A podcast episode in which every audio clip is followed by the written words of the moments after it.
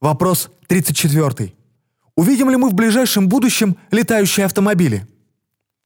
Индивидуальные транспортные средства являются неэффективными по сравнению с интегрированными трансвеерами.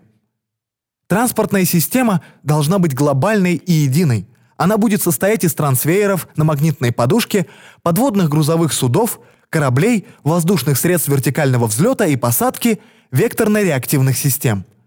Данные средства транспортировки являются наиболее энергоэффективными и возможны уже современными технологиями.